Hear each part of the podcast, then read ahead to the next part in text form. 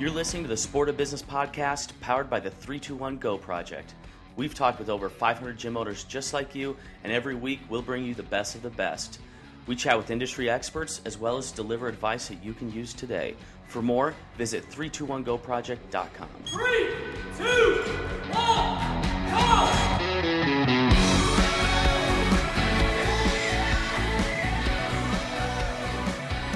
All right, listeners, hello and welcome to another episode of the Sport of Business podcast. Uh, my name is Matt Scanlon. I will be hosting today, and I am joined by Lindsay Marcelli. Lindsay is a very busy person. She owns CrossFit Eminence uh, just north of Denver. She also works as a specialist business consultant for 321 Go Project, and she also founded and runs uh, Girls Gone RX, which is an event series. Lindsay, uh, welcome to the show. It is great to have you. Thank you. Thank you. Uh, let's get started. So, you and your husband Chris own a gym in Colorado. When did you guys get started, and what have been some of the benchmarks that you've hit along the way since opening? yeah, we opened in June 2011. Um, we're about 10 minutes north of Denver. Um, the whole the whole first year, it was just me. Like I was the only coach, the only owner. My husband kept his full time job. You know, it's kind of like that a spur of a moment. I was a trainer at a Globo gym. You know, people were paying a lot of money to train, but not training a whole lot of time. So we talked about it, and then a month later, we opened. Um, so it's kind of fast process. Um, our first goal was to have Chris quit his full time job at our one year mark at the gym. Mhm. Um, and I think it was actually at our 13th month of being open that he quit his job and we were both full time at the gym. So for three years now, we've been both hanging out every day. We have uh, we share the same office and work out and work together every day. That's awesome. So I think that that's one thing that a lot of gym owners can relate with is that fear of quitting their day job to run the gym full time. For you guys, what was that sort of indicator that hey, it, we need to go like we need to dive headfirst into the deep end on this thing? we we set up our budget um, to see like what was the numbers we had to hit in order to be able to sustain like our living. Um, and as, as soon as we hit it we hit it for three months straight. So we hit it pretty early. Like we hit you know the numbers that we needed our membership our revenue. I think right around month 10 um, and you know with memberships people could quit any day so we didn't want to you know all of a sudden we hit our numbers and then the next month change our entire lifestyle so um, after about three months of a steady increase in revenue, he was able to quit. And, you know, we, it's not like we lived an extravagant life. We, you know, it's one of those, we could have made more money if he kept his job, but we would have rather spent more time together and work on our business. So we busted our ass and made it work. And it's been great since. I love it. So this is a plan that you guys had from the very beginning is that we're going to set up these goals once we have steady cash flow for 3 months. Now Chris, it's time to leave your job and let's really get after this. Yep. Okay. So as if it were not enough work to run a CrossFit affiliate as it were, um, you also are a specialist business mentor for 321 Go Project. And for those listeners that aren't familiar, uh, we, we have business mentors and specialist mentors that you can schedule calls with and to provide consulting on very specific aspects of running a gym. And Lindsay, your specialty is running events. Correct. When Yeah. did you run your first event at CrossFit Eminence? Um, I think our grand opening was basically our first like event because we turned it into a little mini day full of challenges and um, we did a little fundraiser. So we had a bunch of two minute challenges at one point. We had some food at one point. So our, our grand opening was more like inviting our entire CrossFit community to come join us. Um, it wasn't it wasn't focused on members as it was just focused on showing people that are already owning gyms and you know members of other gyms are new space. So that was kind of our first one. We had a really good turnout. The community here in Colorado is just awesome. Like everybody is very supportive when people have events and fundraisers and all of that. And then after that, you know, I had such a blast kind of planning an event that was ours that that was in September of our first year open. So in 2011, we did our grand opening in September. Um, and our first competition was in January. What was your biggest mistake in those early events that you made that you look back Oh, on and you're like that is that was just a bush league mistake, never do it again? There was a lot. um, you know, like getting the scorecards printed and having an actual scorecard for an event. That, you know, we didn't have that quite nailed down. Um, having an exact timeline with time in between, and I think just the entire process. It was kind of like thrown together. Um, you know, we had judges, and I kind of knew what we wanted it to look like from other events that we had been to, but it was like Friday night, the before the Saturday comp, we were here till two in the morning setting up and doing last minute printing and making signs. And you know, now that I have, I've created a full checklist, which is on the three two one site that anyone can go download. That kind of outlines, you know, for, based off my mistakes that I've made throughout all of my events. It outlines so you don't forget that last minute little stuff, or you know, you don't have one of your members running to a gas station to get toilet paper because you ran out. We had that one year. So So Um, one of the yeah. things that I'm starting to realize is that I don't think a week goes by that in my inbox I don't get some gym owner reaching out to me saying, "Hey, invite all your members to this event." And it's become uh, the market has become so saturated with like weekend throwdowns and events. What are a couple things that gym owners who are thinking about just doing another citywide event what are a few things that they can do to really differentiate their event from all of the other noise that's in this space at the moment? I mean, there's a couple different suggestions that I help gym owners with. Um, I think local competitions are kind of dying out a little bit, you know, because especially nowadays, like the, the level of athletes are so high that you have, you know, you almost have to have divisions for those awesome elite athletes and then everybody else, you know. I think there's a lot of competitions that focus on that few handful. Like if you look at your typical gym member, you know, maybe five out of a hundred are the elite athletes, right? You know, elite like muscle ups and high level snatches and things like that. And then there's a competition for the high level athlete, but there's not a whole lot of competitions for the middle average athlete. Um, so I think to differentiate yourself from another comp is to really just put your effort into like what you would want out of a competition. So when I sign up for a competition and I'm paying hundred dollars, you know, like I want a nice shirt that I can wear. Like everybody wants a shirt, even marathon runners, they go for the shirt, right? Um, or the medal or whatever you want. So we try to get our every athlete bag to have something special, whether it's, you know, for Girls Gone RX right now, um, a small thing we're adding is branded hair ties. You know, every female uses a hair tie, you know, that has long hair, whatever. Um, so they get a tank top, they get a they get coupon codes from a bunch of companies, they get hair ties, um, and then we're adding like sunglasses. So small little stuff, but it's still working on your brand, working on your event, and it's stuff that the athletes want. And and to your point, one thing that I heard in there that I think a lot of gym owners are missing on with events is this opportunity to create referral networks with other local businesses. There are plenty of businesses in the the supplement space, the food space, the apparel pay, uh, space that would love to be a part of your event. Do you see gym owners underutilizing local business development in their competitions? Definitely. I think, you know, a lot of gym owners focus on the money portion of a competition, which is, you know, one reason to host a comp. But at the same time, um, you know, you host a competition to embrace your community and throw something special for your community. So if you're not involving your entire community, there's a ton to miss out on. Like local food trucks, you know, for example, we have our event on Saturday and we have four food trucks. You know, we're not charging them anything but they're giving a free lunch to all of our volunteers, which is way more worth it for us and our volunteers.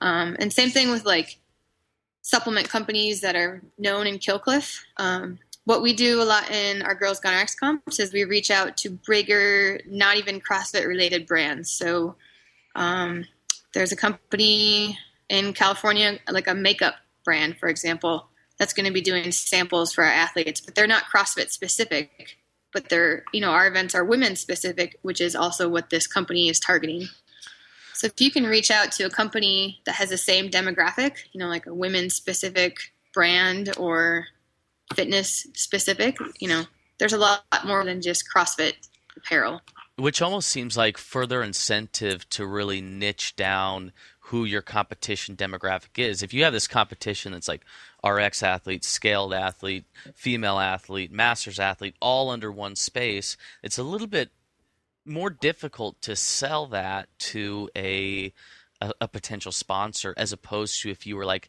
hey, we're doing a 50 year old plus throwdown this weekend. Now you've got this entire demographic of people that you could reach out to sponsors with to really, really niche down who those people are at the event. Right. Uh, so regarding events in general, Lindsay, uh, um, is is the idea of hosting an event to bring people that are non-members of your gym inside your space or is it to use them as a retention tool in house like what do you what do you see a lot of gym owners using these throwdowns as?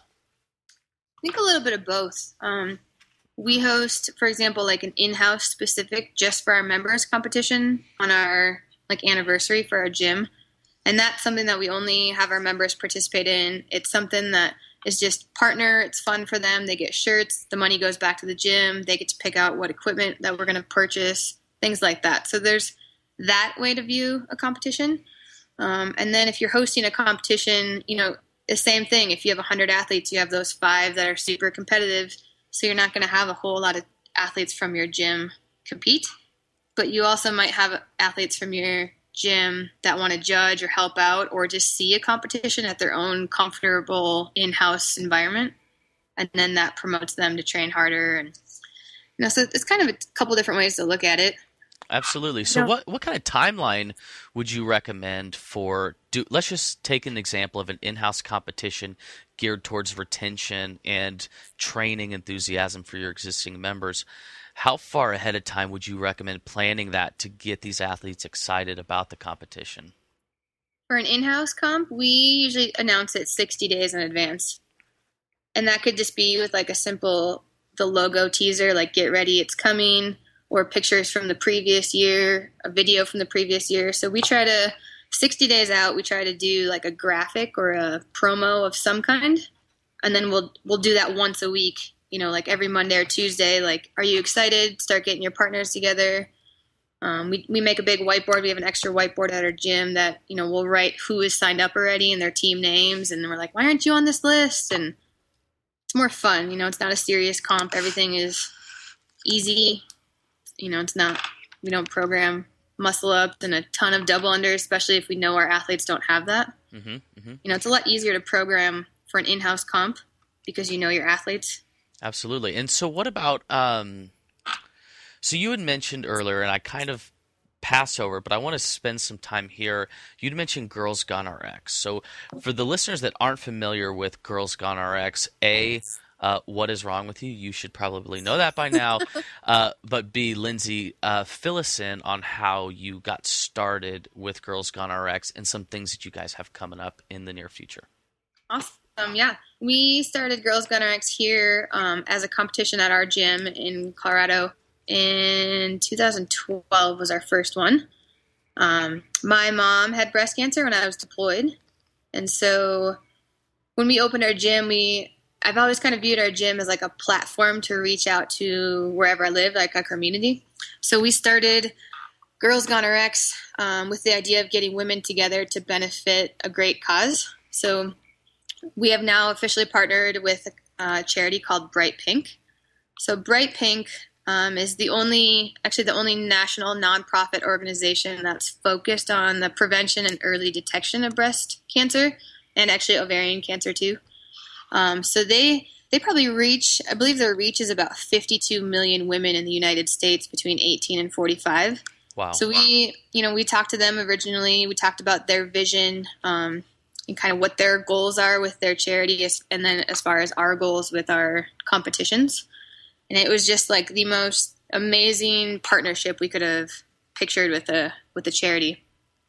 Um, I mean, Bright Pink, they're super awesome. Um, we talk to them probably every couple days and get updates and all of that. So with our Girls Gone RX, you know, we wanted every competition to benefit a breast cancer charity, basically because my mom had breast cancer, which she's now breast cancer free, which is ex- very exciting. Awesome. Awesome. So, how many events are you doing on an annual basis with Girls Gone RX? Uh, so 2012 it started. 2012 and 13 it was just a comp that I held here at our gym. Um, it was never a thought to even take it nationwide um, until last year, 2014. Um, I saw, you know, this competition. Someone else was kind of hosting the same thing, almost like word for word for as our competition. Um, and I was like, man, that you know, this is a thing that people are interested outside of just Colorado. Um, and then I had a gym reach out to me and I was like, hey, I'd love to host that same idea. I love the concept. And I was like, I would love to help you. You know, let me help you do it. And then my husband and I talked about it and like, we should just help gyms. Like, I love hosting events and a lot of gym need that help. So I'm like, why not have them host our competition? I get to help them with the event. It benefits the same cause. And that's, we just kind of took it nationwide last year, the end of last year. So in So- in following the help first model, I think probably what you've done is you've created this model where in the end you're able to exact much more change for this charity than Mm-hmm. as if it were, you know, let's say 30 gyms just kind of doing it on their own. Hey guys, mail in a check to Bright Pink if you want. But now we're actually kind of streamlining these processes and getting Right. more money to the charities that we ultimately want to support. Yep. Speaking of money to charities, uh, you hit quite the benchmark this year for raising money for Bright Pink. Uh, fill us in on that. Yeah, so this year we is our first year officially partnering with Bright Pink. Um, our original goal when we signed um, our partnership with them, I believe it was in April, so not even a full year. We um, our goal was to raise twenty five thousand for them through our events. Um, and how our events work is, you know, Bright Pink has an amazing platform for fundraising. So every person that signs up for our competition, they get to set up their own team fundraising page. Um, Bright Pink sets up, like for example, Girls Gone RX Denver has an, an event page, and every team can set up their own fundraising page from that, plus get fundraising. And so we really focus on giving incentives to our top fundraising teams at our events. Um, so they helped us set up all the fundraising platforms. We, uh, as of last week, we just passed thirty-four thousand raised just since April for Bright Pink, which is ex- very exciting. Our Girls Gone RX Denver event alone, right now, it's at twenty-two thousand, and that's our event that's coming up this Saturday. So we are like crushing the fundraising stuff. So, I, uh, I I'm notoriously terrible at math, Lindsay. But if my calculations are correct, you had a twenty-five thousand dollar fundraising goal for twelve months, and Right. you hit thirty-four thousand in five. Is that? Am I? Yeah. Oh my gosh. Uh, first off, congratulations. That's awesome. Thanks. Like like you guys are doing some great work. That's killer. Um. So you're doing these Girls Gone RX events. You're raising money for Bright Pink, uh, and you're coming into these gyms and you're hosting these competitions for them. What is the benefit to the gym owner of outsourcing uh, the running of these competitions? So what how we run it is um, it's kind of a three part system. We'll say through Girls Gone RX. So a gym can sign up to host. The gym profits from hosting the event because you know, as you know, the gym has to close down for, to host an event, so they'll be closed the whole day. Um, we donate automatically thirty dollars from every team. So no matter what, um, we get to control some of the fundraising, and then what the teams do on their own is just an amazing benefit. Um, and then the based off team registrations, the gym also makes a profit from hosting. Um, what we handle is kind of everything except local, um, like volunteers and local marketing. So we handle all of the systems, like the written portions, the movements, the programming, the printing, the graphic design, shirts, banners, templates. I mean, pr- hopefully everything that you can think of that you would need in a competition. Um, and all we ask them is, you know, provide a clean gym, get volunteers, you know, maybe test out the workouts inside their space so we can make sure it works and market the event locally. And so, what I'm hearing, as a gym owner, what I'm hearing is that you can probably come in and run this event much better than I. and probably at the end of the day help me net more on this event from a financial standpoint than I otherwise would trying to manage it all on my own. Because everything I mean the the graphic design the the promotion I mean, I mean all of these things that I could probably never buy the the reach that you could provide for me. Hopefully. I mean that's our goal. Like our goal is to make it as easy as possible for the host to handle the competition. We give them a resource page that has downloads and email templates already written out. You know it's a lot of just copy and paste for the gym owner. Um, and then of course you know we set up as much national marketing as we can for them you know i send out newsletters locally for them so we try to handle it all so that way you know i can help them run a super easy event. They can see what it's like and they profit. They get to benefit a great cause and we get to go to their gym and hang out with a bunch of athletes. That's awesome. So if a gym owner is listening to this and they think that either they've tried to run a competition and it was just such a pain in the neck that they don't want to do it again, or they feel compelled to do something as part of a bigger charitable endeavor like Girls Gone RX, how could a gym owner uh, get in contact with you or Girls Gone RX to potentially become a host for one of these events? Um, on our website, it's just girlsgonerx.com. Um, if you go to girlsgonerx.com slash host, that outlines everything. There's a host form they can fill out. Um, they can send us a Facebook message we're pretty open to communicating very easily, whether it's through Facebook, Instagram, our website. Um, pretty much everything goes to me, and I reach out right away. There's no like automated. We'll get back to you in 24 hours. It's literally me getting back to you, and very personable. So it means a lot when you know a gym wants to host. I get really excited about that. You know, I'd love to see Girls Gone RX everywhere and bright pink to benefit and just really excited for it. Awesome. So, what do you see? What does uh, 2016 have in store for Girls Gone RX? Um, we're hopefully working on an Australian tour. I have a couple ladies that we um, do Skype calls every other week and talk about that.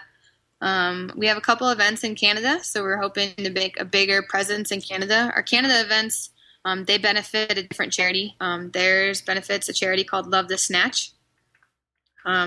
Which is a growing charity. They're working on getting officially a nonprofit. Um, we're super excited to support them, especially as they grow.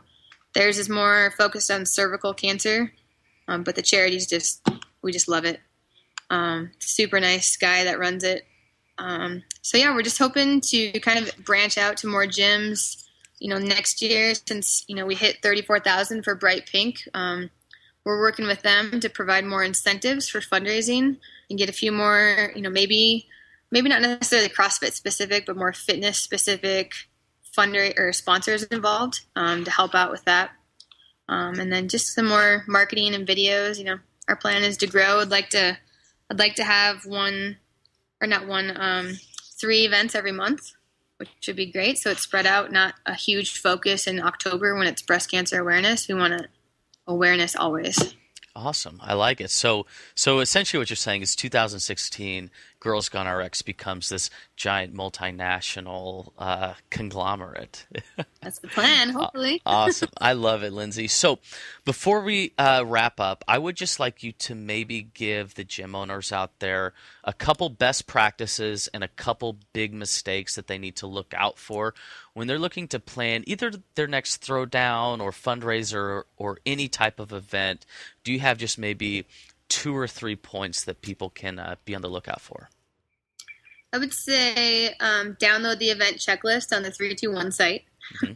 that literally it's a very basic checklist, but it has the small stuff. So wrapping up, Lindsay, there's a lot of places to find you. Obviously, 321goproject.com. Uh, you can search for uh, Lindsay Marcelli. Uh, she's in there. You can download her checklist for events. Uh, girlsgonerx.com, CrossFit Eminence. Uh, anywhere else? Uh, Facebook message. Yeah. Lindsay, you're everywhere. Yeah, try to be. Lindsay, thanks That's for being on the. Yeah, Lindsay, thanks so much for being on the show. Um, and that's a lot of killer information. Keep it up with Girls Gone RX. Like you guys are doing awesome things, and we are stoked to hear about all the success you've been having in that. Thank you. Thank you. All right. Have a good one, Lindsay. Thank you. All right, you too. Thanks for listening to the Sport of Business podcast. If you found this valuable, be sure to subscribe on iTunes or Stitcher and leave us a review. For more information, head over to 321goproject.com.